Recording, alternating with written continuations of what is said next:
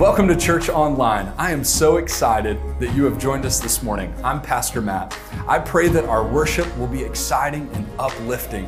I pray that the ministry of the Word will work in your heart and that the Lord will do something special. Thank you again for joining us and enjoy the service.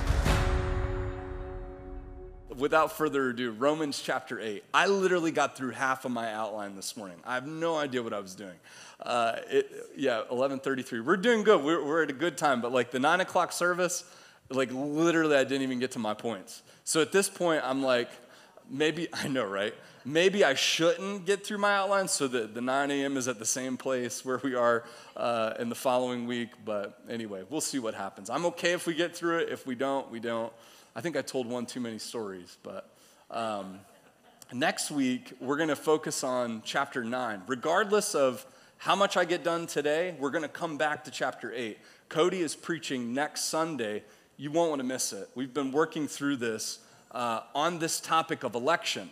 Now, are you, are you back there, Cody? That, yeah. Watch this for hand raising. So, how many of you, when I say uh, Calvinism or election or the doctrine of grace, or should we say it this way? Um, predestination. When I say those words, how many of you, you kind of know what I'm talking about? That's pretty good. That's a pretty good percentage. I would say maybe a little under half. This morning it was like 75% in the 9 a.m. So, what we're going to do is we're going to approach that topic not from like just that topic, uh, but we're going to dig into it because some of the scriptures that we're reading through in Romans 8 and Romans 9 are used as facilitators for some of that doctrine. So if you know what it is, great. If you don't, don't feel bad. Like it is what it is. You'll learn some things.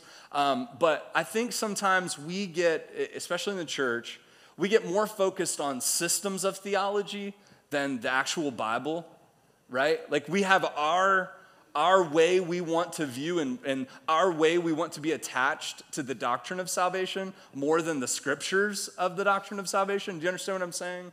And so then we start looking through that lens.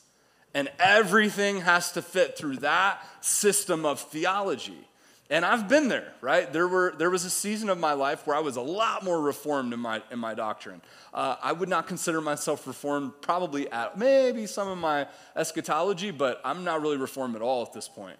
Um, and it's just funny how you come full circle on things. But uh, I don't believe that God predestined some people for heaven and some people for hell.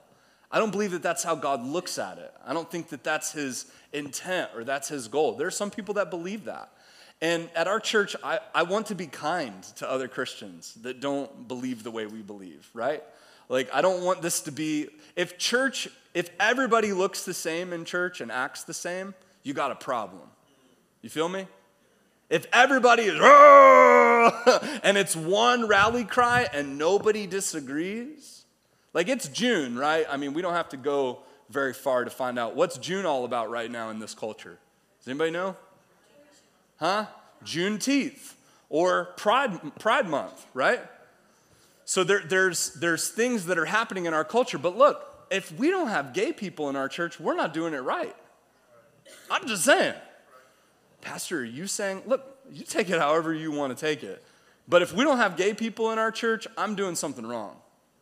That's, that's how I personally take it. And if you're like, uh, I don't really I don't feel comfortable with that, chill, hang out a while. You'll figure it out. There's a little bit of a ring. Maybe the monitors, I'm not sure. We have a guest sound person today. Give her a hand. You're doing great. and Kyle and Kyle on the live probably went, ha ha.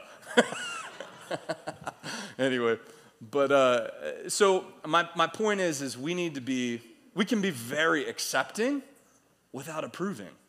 We don't know how to do that anymore. We don't know how to say, look, I accept you, I love you. I don't necessarily approve of how, how you do things. Look, if we can't if we can't have folks come and hear the preaching of the word of God, then how are they ever going to be transformed? How are you going to ever be transformed from the inside out? Like we don't have our own junk. You know what I'm saying? So, this is kind of like the mindset. And as we approach Romans 8 and 9, some of you are going to track with what I'm saying. You're going to understand it. If you don't, just hang in there. Because it's important at church that we talk to people who've been in church for 40 years just as much of people who got here last week right? So there's something for everybody as we walk through. That's the design. You see Paul doing this, right? Even in the book of Romans. Um, so just buckle up, buttercup, because it's going to be good. Uh, now remember, context wise, and this is how it happens. This is how I don't get to my message. You hear that ring? I think it's just a little bit of game maybe. But uh, all that being said, the perspective, the lay of the land, and this will fix the end of Romans chapter 8 and Romans 9. If we keep in mind, it looks like a different part of the book. It looks like a different letter almost all together when we approach it, but we can't look at it that way. We can't say, well, okay, somebody else wrote this part. Paul didn't write this. No, this is Paul. Phoebe's reading this letter in the house church at Rome to four to five different house churches, and it's the same letter. And so as she approaches chapter 8, she takes this turn, she takes this perspective, and our minds should be open from the perspective, from the context of what we've already discussed in Romans thus far. And here's what we've discussed the point we've reached is this is between Torah abiding Jews and non Torah abiding Gentiles. The goal is Christoformity. The goal is that both Torah abiding Jews and non Torah abiding Gentiles will meet in the middle where Jesus is standing and that they will all become like Jesus. The goal is not, and I've heard, and I'm going to debunk this a little bit, and if you don't like this, hang out a while.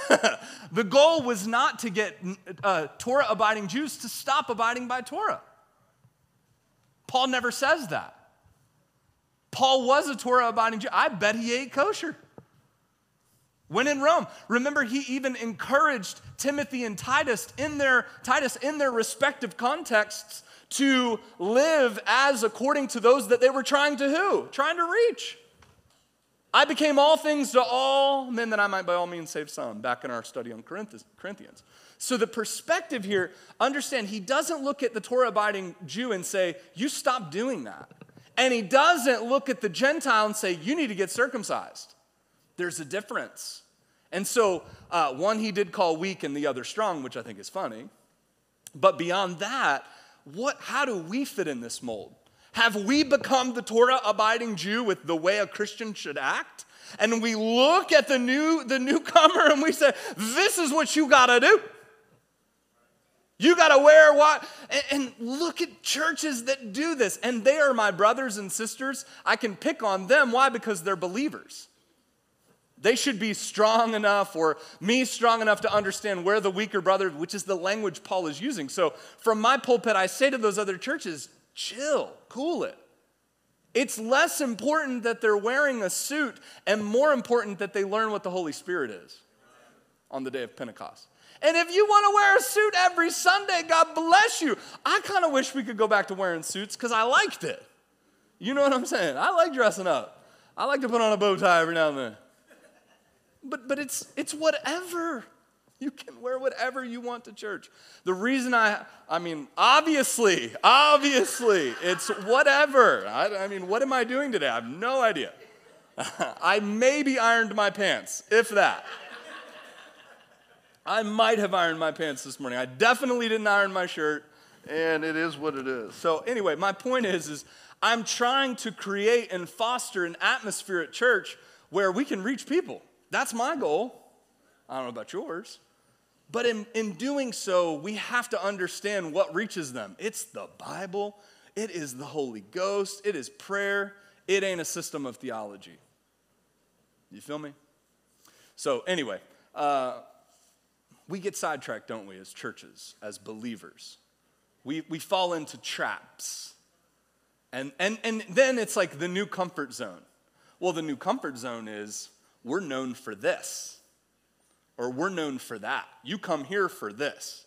You ever heard that? Like certain churches? I want it to be known that you come to Bethlehem for the coffee. no, I'm kidding. I want people to know that when they come to Bethlehem, people are welcoming. And, and they, they give them a hug, and, and they may smell a little funny when they give them a hug. And I mean the person that was already here. Look, those folks, they just love Jesus. They might not be all there, but they just love Jesus. Look, it's more important about the God of the person than the person. If people see us and become infatuated with us, they miss the point. Okay, something just changed. Whatever you did, I'm not sure that it was a good thing. something just shifted in the sound. All right, let's jump in. Romans chapter 8, Romans chapter 8, verse number 1. Romans chapter 8, verse number 1. Therefore, there is now no condemnation for those in Christ Jesus. Everybody say amen. amen. I think the scriptures are in there, Cody, if you could throw them up on the screen. Romans 8, verse number 1. There is now, therefore, no, what is it? Condemnation. That fear, shame, and guilt that we were talking about in worship. What the enemy's coming. I'm going to hopefully, prayerfully bless you. I'm going to hopefully, prayerfully connect a dot for you this morning. And that's where I don't really care if we get to the points. If we get to this perspective of love that we connect this morning, I, we will have done good this morning in the Word. But we have to see that there is now, therefore, no condemnation to them which are in Christ Jesus. If this is your first week here, I'm sorry, but we've laid a lot of groundwork in the book of Romans. The point is, is if we are standing trial, there's a lot of legal terms in this book. And legally, Satan is often called the enemy in Scripture. He's called the accuser. We see that what we think of as Satan, maybe in the Job context, where he says, Hast thou, where God says to him, Hast thou considered my what? Servant Job. And Satan often, what he does is he accuses. He says to uh, brothers and sisters in Christ, he says, Look at what you're doing.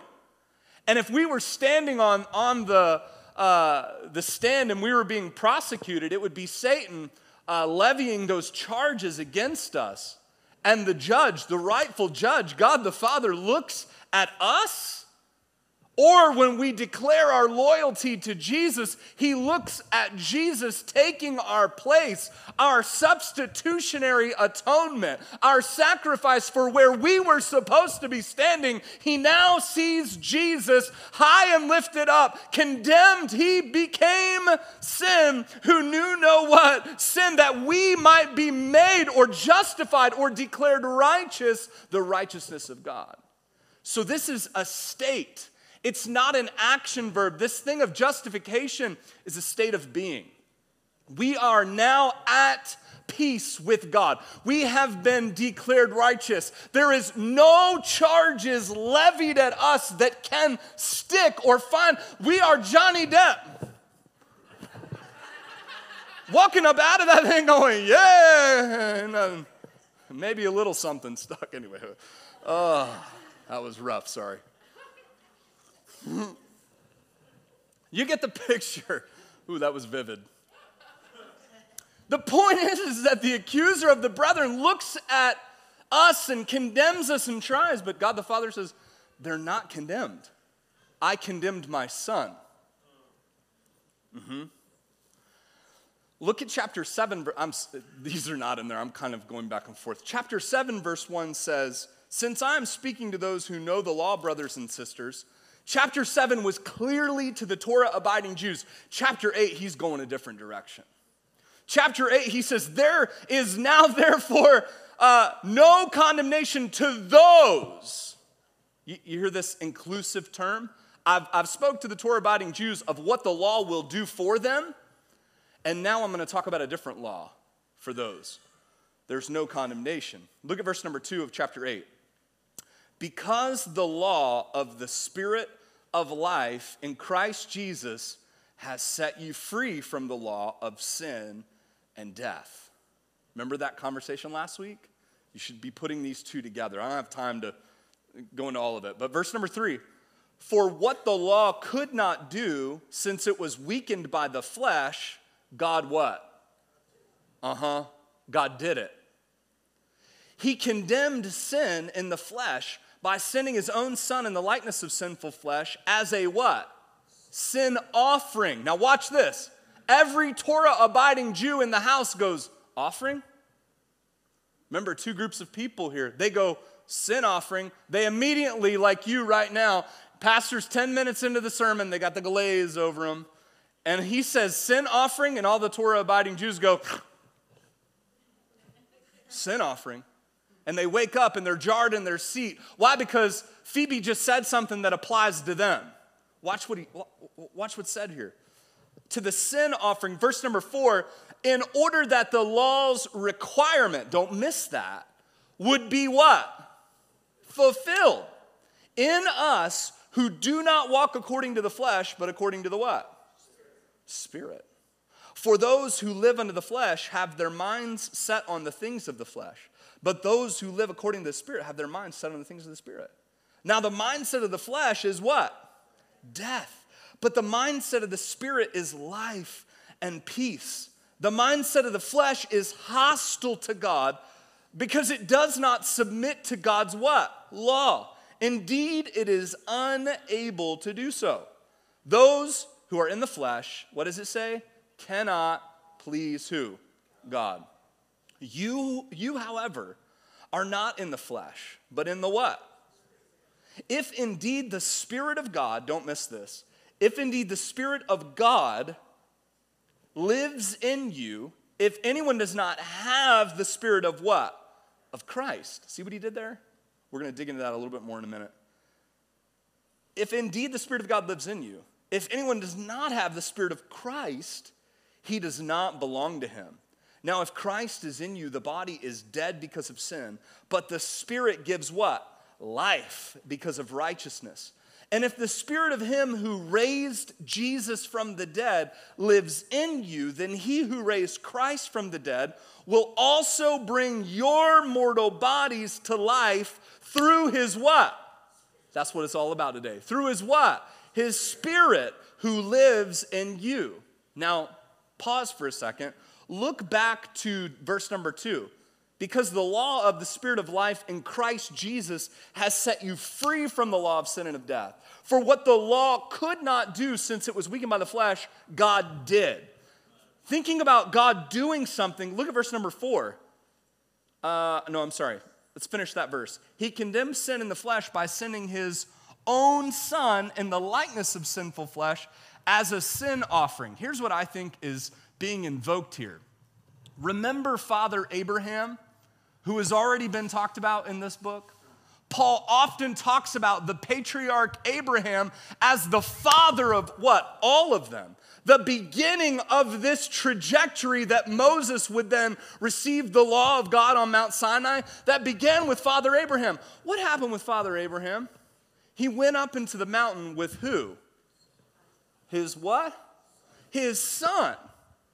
And he put him as an offering out there to what? to kill him. God commanded him to kill his only son, the son that had to be miraculously born unto Sarah, the son that he uh, attempted to bring about himself through a handmaiden Hagar, which created a ton of problems. But he finally gets his son, his only son, the one whom everyone would come. Abraham, I've promised, I've promised to make you a father unto many nations. And here's the, the vehicle by which all of those nations will come as my son, and God has told me to what? Kill him. And so he raises the knife, and what happens? The angel stops the knife. Isaac gets off the altar, and they find a ram, the offering for sin the mechanism by which eventually would, would become the sin offering. If you don't have a, a lamb, if, if you didn't have the wealth to provide a lamb for that sacrifice without spot or blemish, you could offer two turtle doves, a cheaper sacrifice. But every year there had to be sin offerings. And so that Torah abiding Jew has in view what Abraham what? Could not what? Do. What Abraham could not do, it was perpetuated in a system of sacrifices. And Paul, knowing that every one of those Torah abiding Jews remembers the story of Father Abraham going to sacrifice in his son. And what he's saying is what man what could not do, God what did in view, the sacrifice is literally Jesus going up the hill with the bundle of sticks. It was the cross. And when he got there, what we could not do, what Abraham could not do, what Isaac could not do, he wasn't perfect. God did. He became sin who knew no sin, that we might be made the righteousness of God. What the, the murder or the sacrifice of lambs and goats and, and birds could not fulfill, God fulfilled. And so, as they're sitting there in the perspective of Romans chapter 7, Paul gets there in chapter 8 and he says, Let me bring something, let me conjure up a picture for you. And as you sit in your system of law, I want you to understand that as hard as Abraham tried, it wasn't what? It wasn't enough. Nor do you want it to be. What man here possesses the capacity to actually kill his only begotten son? Not me. I'd be like, You did, not my children. Do you, uh, do you see what he's putting into perspective? That's what he's saying. He's saying, What could not be done according to the law, what could not be done according to the patriarchs, according to the people who you think their you know what doesn't stink, God actually is the one who did it, not them. So why are you sitting in your snobbery of law abiding Torah when the Gentiles, it's not, a, it's not about them getting circumcised and, and abiding by uh, these rituals that weren't enough. It's about us meeting in the middle for what those things were about and what Jesus did for them too. Do you see it? It's coming together, isn't it? Now, let's talk about what Jesus did. Torah abiding Jew, I'm not saying stop doing what you're doing, but what I'm saying is there's something else that fulfilled the reason why you're doing what you're doing. Huh there's, there's something else here at play. 1 Peter chapter 3, verse 18. 1154. We're definitely doing better than we did at the 9 o'clock hour. Look, look at this verse. 1 Peter 3:18 For Christ also suffered for sin. What's it say? Once for all. Let's, let's read the whole verse and I'll, I'll chat about it for a second. We'll read two of them actually. For Christ also suffered for sin once for all, the righteous for the what? Unrighteous. That he might bring you to God. He was put to death in the flesh, but made alive by the what? That's literally a synopsis of what we just read in Romans chapter 8. Even Peter, who was Mr. Torah abiding Jew, had to come to this perspective and understand it. Do you see it? Pentecost Peter, we'll call him that for today because today's the day of Pentecost, right? Pentecost Peter had to come to this perspective that he suffered for sin once for all. And let me bring this into perspective for you. As we read chapter 8, and I'm not in any hurry to get through it today. Like if we if we take 3 weeks on this, I'm okay with it. Wherever we get at 12:15, we'll wind her down and go home and eat the pot roast, all right? Um, but, but I want you to follow this. We're, we're building a, a picture here. And so, what I want you to see there's this tension of being in the flesh and being in the what? And the spirit. Come on, there's tension of being in the flesh and being in the in the this side's the flesh, being in the y'all the flesh. You ain't gonna get out of that. Y'all say flesh when I point, y'all say spirit when I point. You ready? There's a temptation of being in the flesh. but you should be in the spirit. I hear that a lot. And I hear pastors preach that every day you wake up in the morning, you make a choice to be in the or in the. I didn't point to y'all yet. Man. I've even heard whole sermons preached on Romans chapter 8, and unfortunately, these are preached from the perspective of they looked for a passage to say what they wanted it to say. They weren't reading through the whole book, right? But they pre- and I get the perspective, but it's it's just it doesn't quite hit the same. Where they say, "Hey, today you make the choice. You're either living in the flesh or in the spirit. And the danger with that is this is there's now therefore what? No condemnation to those that are in Christ Jesus. So what's what gives? Are we making a decision to be in the flesh or in the spirit? Or are we always in the spirit and sometimes we get in the flesh? Or is it neither? Or is it just a matter of shifting our perspective? I've talked about this a little bit this idea of time travel. If you consider that God is omniscient and omnipresent, you feel me? Follow, follow me on this brain thought here, this, this brain baby that I'm having in this moment. We're going to deliver it here in a sec. So the point is this if God is omniscient and omnipresent, that means he is at every moment in time right now. And if he, throw that verse back up there, the Peter one, First Peter. And if he suffered for sin once for all, that means he is at a place to eliminate or extinguish sin for all time. For all of us in this age. That means here we are in 2022. Can you believe it's June? Isn't that nuts? It's crazy. Here we are in June of 2022, feeling 22, and here he was back there in whatever time he was in, and this applies. And guess what he also knows? You know, he knows the sin you're going to commit 20 years from now. You, you feel me? You know where I'm headed with this? He knows the sin you're going to commit the day before you die, Scott. He knows, what? watch this, all of it. And when he died, he has a specific place in time that he cared for something for all time. So rather than saying this morning, it's your decision, and, and, and here's where people really take it too far they say your salvation depends on it. It's more like you decide whether or not you're in the flesh or in the spirit, and that's a daily decision. If you're in that place from a perspective of your justification, it's dangerous. If it's based on your being good, you're doing spiritual things, Paul would say, that's not how it works, sweetheart. Because you're here based on something he did once for all. So, this isn't a question of your salvation. When you declare your loyalty to Jesus and you say, Jesus, I'm putting my faith and trust in what you did. I'm aligning myself with God's family. I'm, I'm now a son and daughter. I'm a part. You're now in the spirit of adoption, like we talked about last week, and you have become a part of the family. Tomorrow morning, when you wake up, it's not, I'm going to decide whether to be in the family or not.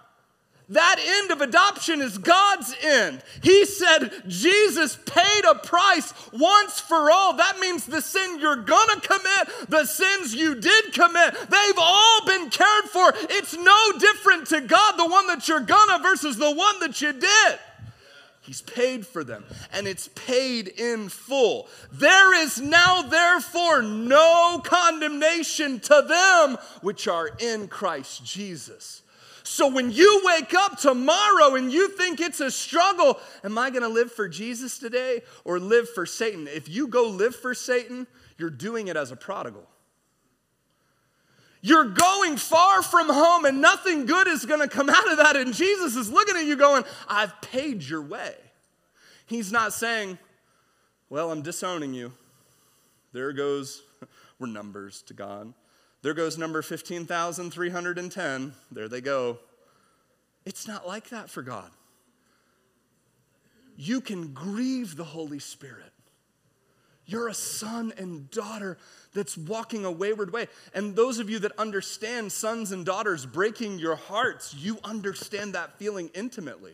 That's what God goes through. And so it's not accurate for us to get up and preach this message and say, well, today are you going to live in the flesh or in the spirit? we should get up every day and live in our new identity as Christ followers. It's not your choice, but it was your choice. Do you understand what I'm saying? You weren't the judge, nor are you the judge of your life. You were the one being judged. And if you're the smart one, you said, I'll take Jesus' sacrifice instead of my own. I'll take Jesus' life instead of my own. If you're smart, you realize that it's by grace. In other words, you can't do anything to merit that position. He let you in based on your decision to love Him and follow Him. Are we clear? Or is clear as mud on a rainy day? I don't feel like we're quite there, but we're close. We have to get a perspective that when you wake up and you live contrary to the Lord, He's already cared for and paid for that lifestyle that you're going out and doing. That's a part of sin once for all. What else is the implication of this? You can't lose your salvation. Eternal security is the implication of this verse right here. Once for all, one and done. So, what does that mean? Well, it means you're either backslidden, right? And you need to repent and come back to Jesus, or it means you fake the whole thing. You never really declared your loyalty to Jesus. It's one of the two. You understand what I'm saying? So let's get the right perspective. And why do I think this is important? Because Paul thought it was important. Because the Spirit of God thought it was important to quicken Paul and for him to write this letter and give it to the church, and it's applicable today. If we can get a real good perspective of this theology, I promise you will be changed from the inside out. I promise you, you'll think differently about your sin if you know what was paid for your sin, which is why we partake in communion. Are we connecting any dots here this morning? I love this part of the scripture. I love this part of theology. I love the behind the scenes. It's story time with Pastor Matt because y'all looking like you falling asleep right now. so we took a little trip on the boat, the first trip. And it will probably be our last trip for the season. but we shove off, and we have this little pontoon. So if you go out on the weekend, it's not a good idea. You get thrown around, all the bigger boats. But I get on this thing, and it's a Wednesday afternoon. It's three o'clock, really, beginning of the evening. We had church that night, so we're like, we're just gonna go out for like an hour and a half. Maybe we'll make it to Hart Miller, let the kids play in the sand for 20, 30 minutes by the time we get there, turn around and come back. We'll just go for a little boat ride. And uh, so we get on the boat, we make it out to Hart Miller, and I beach the thing. You know what I mean? I'm, I'm still working on it, Chief. The uh, trimming it up, and I beach the thing. We get in there. I'm like, you got 35 minutes, play, go dig a hole, get out of here. So they get off, they go play, and they're digging. There was nobody out. Storm's coming in, I could see it. I'm like, okay, that's why there's nobody out. Should have checked the weather. I thought it was good. All right. Picked a great time to be outside, much less on a boat. So they're playing and they're in the water. I'm like, all right, about time to pack up and get out of here here it comes, here comes the storm. There was like one guy there when we first got there, and he left like as soon as we got there. He's like, oh no, kids, you know, on out. So I get in the boat and I'm like trying to back, I push it off the shore, I'm trying to back up, and the motor dies. And I thought maybe I just like sucked up a bunch of dirt. And I don't, you know, I don't know anything about mechanics. For those of you that know me, I know, I know nothing. I'm not mechanically inclined. We'll just leave that right there. But I'm pushing the boat out, and I'm like, oh, I didn't want to get in. You know what I mean? I wanted to just like shove it out and t- just do the rest with the motor. And I got hung up on the sand, and I'm like, yeah, I just sucked up too much sand. So I get out and I push the thing. If you've been to Hart Miller, you know the rocks and the spaces in between. So here I am wading in the water, pushing my boat out, because I think that's what it is. And then I'm like trying to climb on it. And so I get on the boat, and I go to start it. I'm like, shut up, kids. We're getting out of here. 30 minutes, huh? turned into an hour. No, it won't start. I'm like, oh, great. There's a storm coming. Did we mention that? And here it rolls in, it starts to rain. And my, my firstborn, she's okay, yeah. Her eyes went from here to here to here to here to here. And now she's getting worried Dad, Dad, why won't why haven't you started the boat yet, Dad? No apparent reason, Rainey. no apparent reason. I'm working on it, sweetheart. Let's just all have a word of prayer right here. All by ourselves out here at Hart Miller Island. I couldn't get the boat started. I thought, well, I flooded it or something, right? That's what they say, like a weed whacker, you know, that you just keep pulling up. So we wait, we pray, we go, nothing. So what do I do? I call James Myrick, the one boat mechanic that I know, and I was like, James, dude, I can't get this thing started. He was here at the nine o'clock th- this morning. But I was like, James, I, I can't get this thing running. He's like, okay, what's it doing? It's not starting. I'll, t- I'll tell you what it's not doing. What it's not doing is running. And I need to get home, and there's a storm coming, and I have to teach about marriage in about 45 minutes, and ah! What's it not? Well, let's start with the one. It's, it's not running. Okay, well, what's it sound like? Y'all mechanics have the strangest language. What's it sound like? Did you get it from that? Want me record that and send it to you what I think it sounds like? So, so anyway, so I, nothing. He's like, okay, on the back, like, look by the motor. Do you know what the motor is, Matt? I think I got that one. I think I got that one. He says, do you have fuel in it? Right, that's a good one is there? Yes, there's fuel in the boat, and it's not going. So he says, grab this little thing. It looks like a ball that you squeeze. I'm like, it looks like there's a blood pressure cuff inside the engine compartment. He's like, that's it. Grab that right there and squeeze it. And if it gets hard, it's good. If it doesn't, that's bad. I'm like, okay, I can do this. So I start squeezing. I'm like, James, it's not getting hard. He's like, so you have a fuel issue. I'm like, oh, okay. I said, James, it looks like pretty colors in the water all around me. And he's like, that's gas. so I pull on that thing a little bit more, and what was supposed to be in the engine is just flying around, and gas is just like coming out the end of it. He's like, take that and push it in as hard as you can. I was like, okay. And it went click. And I walked over to the key and I went, whoa, whoa, whoa, boom. I was like, let me tell you what the engine sounds like right now. It's running. And we drove back and we got docked later than we should have. And we got here and we, and we taught marriage, relationship troll series. But like, the problem was, I had a full tank of gas, a full tank but I wasn't connected to it. And it didn't matter that I had a boat and a full tank of gas and the means at which to go. If I wasn't connected to that and everything working together, I was a sitting duck in a horrible rainstorm. What Paul is saying here is what you don't understand is that what Jesus did for you legally brought you into the family of God and the whole the law of the spirit of God, he came to live inside of you.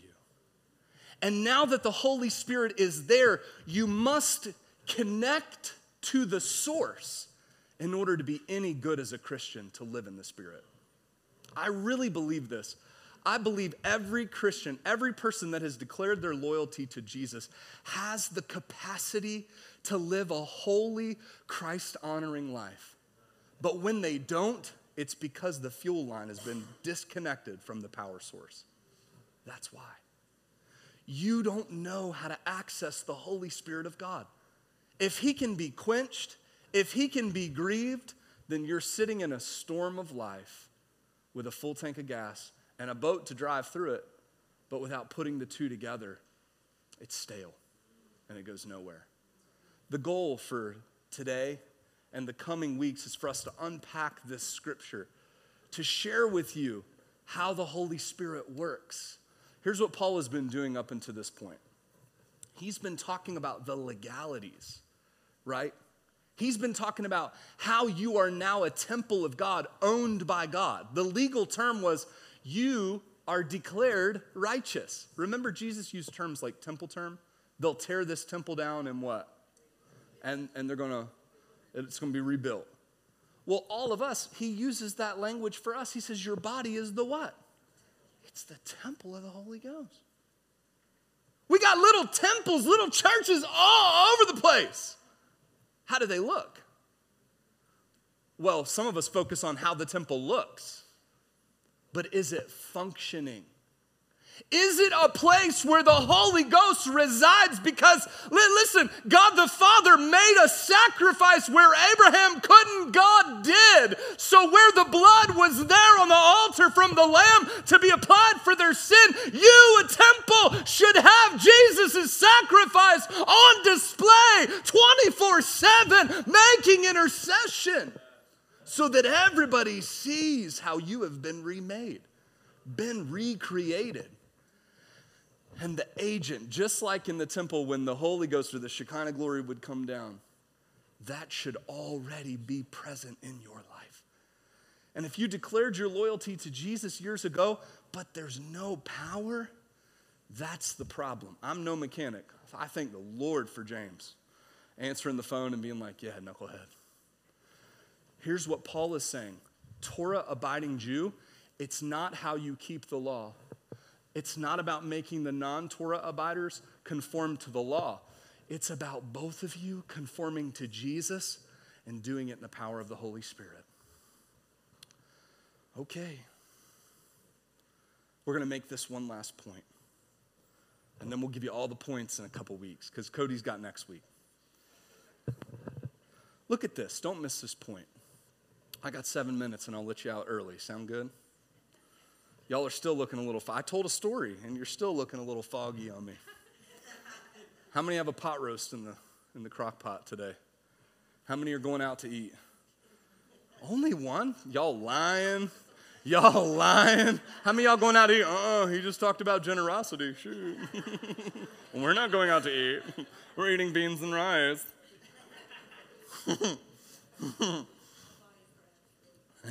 That's a good one. Galatians 1 through 4, listen to this. Who gave himself for our sins to rescue us from this present evil age. How many know we're in a present evil age? All right, that's resonating.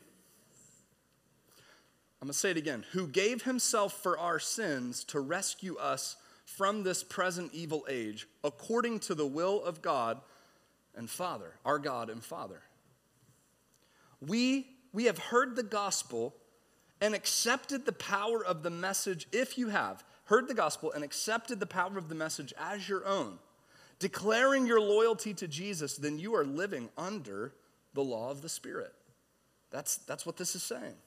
Look at verse number four in our text of chapter 8. I'm about to connect something for you. I'm about to blow your mind. You ready?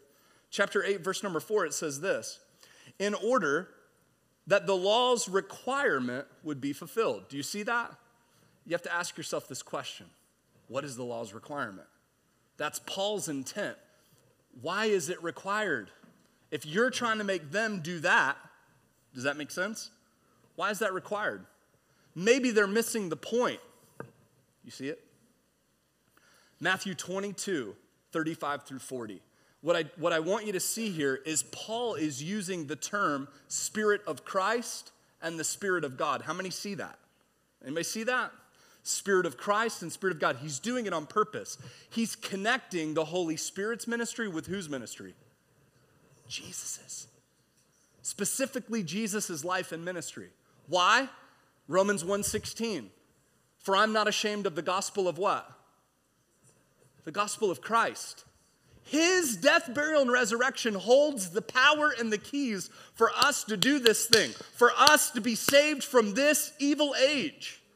We're all focused on, even so, Lord, come quickly. The Lord's like, I done gave you what you needed to be saved from this age. What are you worried about? I just can't believe how evil the world is. Really? It's been like this when sin entered for a long time. Why are we surprised? Because we're sitting on a full tank with no means to use it. You don't have the power of the Spirit, so Christians are over here, it's so evil, it's so awful. You're not equipped, but it's not God's fault, it's yours. We have forgotten what is the fulfillment of the law. What is the requirement? Thanks for asking. Matthew 22, 35 through 40. Listen to Jesus' words. Then one of them, which was a lawyer, you got to watch those people, asked him a question, tempting him. If you're a lawyer in here, I love you. tempting him, saying, Master, which is the greatest commandment in the law? Jesus said unto them, unto him, Thou shalt love. Y'all miss that word? Thou shalt love the Lord thy God with all thy heart, with all thy soul, with all thy mind. This is the first and great commandment. The second is like unto it, thou shalt love thy what? Uh-huh, as thyself. On these, don't miss this. We're about to connect every dot. On these two commandments hang what? All the law and what? Prophets. I'm just making sure I'm reading the same version. On these two commandments hang all the law and the prophets. Everything in the old covenant hangs on one word. What did Jesus say it is? What's love got to do with it? It's got everything to do with it. Church, Jesus simply said, You're trying to trap me. They did. The Pharisees tried to pigeonhole him in on the Sabbath and, and on how are you talking to that woman and how are you healing on the Sabbath. He's like, Guys, you know, all your commandments that you're talking about how you're fulfilling them, guess what the point of all of them are? Guess what the requirement of all of those were? Was to what? To love. Oh, you hold on. You stay right there. Don't you go anywhere. Romans 8, verse 8 and 9 in our text, it says, You, however, are not in the flesh, but in the Spirit. And if indeed the Spirit of God lives in you, if anyone does not have the Spirit of Christ, he does not belong to him. Once again, Jesus' ministry and the Holy Spirit's ministry are the what? They're the same. We see Jesus' words in the gospel in regards to the Mosaic law as he summarizes with his commentary that all the law is fulfilled in one word love. Stay with me, I'm almost done. Also, I want to point out that Paul brings Jesus' work as our Savior and the Holy Spirit's work as our internal resident together. That's verses 8 and 9. The Holy Spirit and Jesus work together to accomplish the redeeming work of humanity. Now, we have to peer into what is coming to Romans chapter 13. Listen to Paul's wording on this, and this is this brings so much clarity. Romans 13 verses 8 through 10 says this: Do not owe anyone what? I think we're thinking about that the wrong way. Our mind immediately goes to when someone says don't owe anybody anything, what do you think of? Huh? Debt, money. Don't owe anybody anything. You're only going to be able to serve the Lord if you don't owe anybody anything. I mean, there's some truth to that. We'll talk about that on, on Wednesday. Think about this in context. The law. We've been set what? Whoa! Stay right there. This just blew my mind this week. We've been set what? Free so when we are in a context or in a mindset of owing someone, when we are in a context or a mindset of you must be circumcised, what are we doing? We're keeping the law, we're keeping the regulation. We are in what? Bondage. Anytime we look at a, y'all don't even, so good.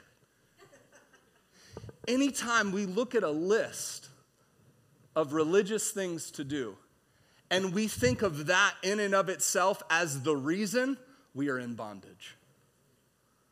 If we're living after the cross, if we're living after Jesus fulfilled it all, then we are never in bondage to something as according to what we have to do to fulfill it. It's already been what? Fulfilled. Do not owe. That's the wording. Do not owe anyone anything except to what? Love one another. For the one who loves another has what? Stay with me. They've fulfilled the law. The commandments do not commit adultery, do not murder, do not steal, do not covet, and any other commandment are summed up by this commandment love your neighbor as yourself. Love does no wrong to a neighbor. Love, therefore, is the fulfillment of the law. Let me make this very simple for you. All of this has to be done in the power of the Holy Spirit. And that's what we're going to talk about in coming weeks. But here's what I want to help you with do not owe anyone anything. When you choose to not love your neighbor, guess what? You're in bondage. Jesus went so far as to saying, Love your who? Love your enemies. I can't do that. As soon as you decide not to love someone, you owe them something. As soon as you decide, I'm not going to love them, you immediately entered a snare. You immediately put yourself in a position where fear, shame, and guilt are in control. When you decide, because you are having an argument with your spouse, I'm not going to love them, I'm not going to talk about that, guess what? You're living in regulation. You're living in a snare. Here's what the law of the Spirit does it loves at all times. The only way we are free, and those of you who have really worked on this in your marriage is like an easy one to pick on, right?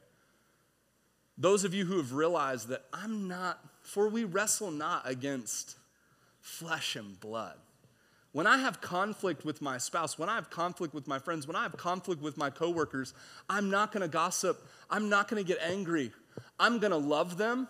You have you have felt and understood the fruit of this. You're free. Everyone that's struggling in their relationship or their marriage, they're all in bondage. This law, it's going to take it's going to take a little bit of time to completely unpack it. The Holy Ghost wants to set you free. He wants to enable you to love at all times. It's not about a book of rules. And if it's about that, we're missing the what? We're missing the point. The meter this morning, the barometer, if you will, the thermometer on the temperature of how spirit filled are we, is how are we loving? if we're not loving well, then we need to do some work on the law of the Spirit. And we need to figure out how to get access to that gas tank. And that's what we're going to talk about in the coming weeks. Thank you for watching and joining us for our church online. I pray this experience was just what you needed today. If you made a decision for the Lord to follow Christ, or if the Lord did something in your heart that was special today, we would love to hear about it. Post it in the comments, send us a message, and we'll reach out to you. Have a wonderful week, and God bless.